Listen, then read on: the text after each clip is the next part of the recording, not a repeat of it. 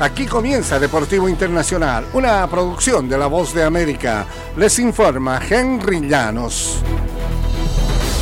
En el fútbol internacional, Gio Reina anotó sus dos primeros tantos con la selección de Estados Unidos y los estadounidenses abrillaron el martes 4-0 a Ghana en un encuentro amistoso. Reina colocó a los locales adelante a los 10 minutos y Christian Pulisic amplió al doble la ventaja con un penal a los 19.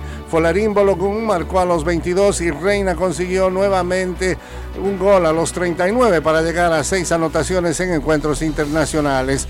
Nunca antes Reina había conseguido dos goles en un solo partido con la selección y ha ido recuperando su estado físico desde la fractura que sufrió en junio en una pierna. Jugó el primer tiempo por segundo encuentro consecutivo y el primer partido del mediocampista de 20 años bajo las órdenes de Berhalter se realizó el sábado cuando el equipo de las Barras y las Estrellas cayó por 3-1 ante Alemania.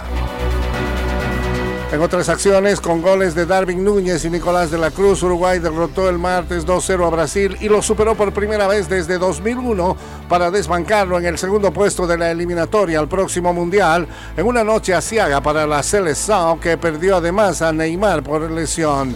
La Celeste que venía de empatar uno por uno a domicilio ante Colombia en la fecha anterior llegó a siete puntos en la clasificación, rebasó por diferencia de goles a la selección brasilera que acumulaba 37 encuentros sin perder por eliminatorias desde 2015. En el Estadio Centenario de Montevideo, Uruguay abrió el marcador a los 42 minutos por intermedio de Núñez, que anotó con el primer remate que se produjo en el encuentro.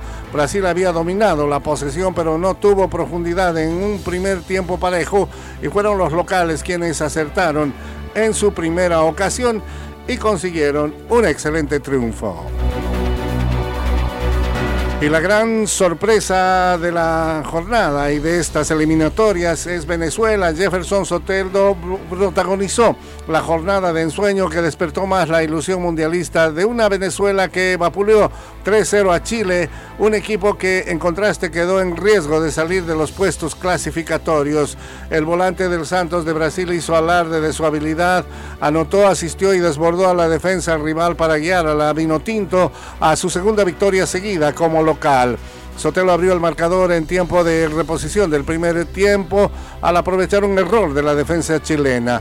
La expulsión del mediocampista Marcelino Núñez, quien se llevó dos tarjetas amarillas a los 59 minutos, dificultó la capacidad de reacción de los chilenos ante unos locales que dominaron ampliamente el partido.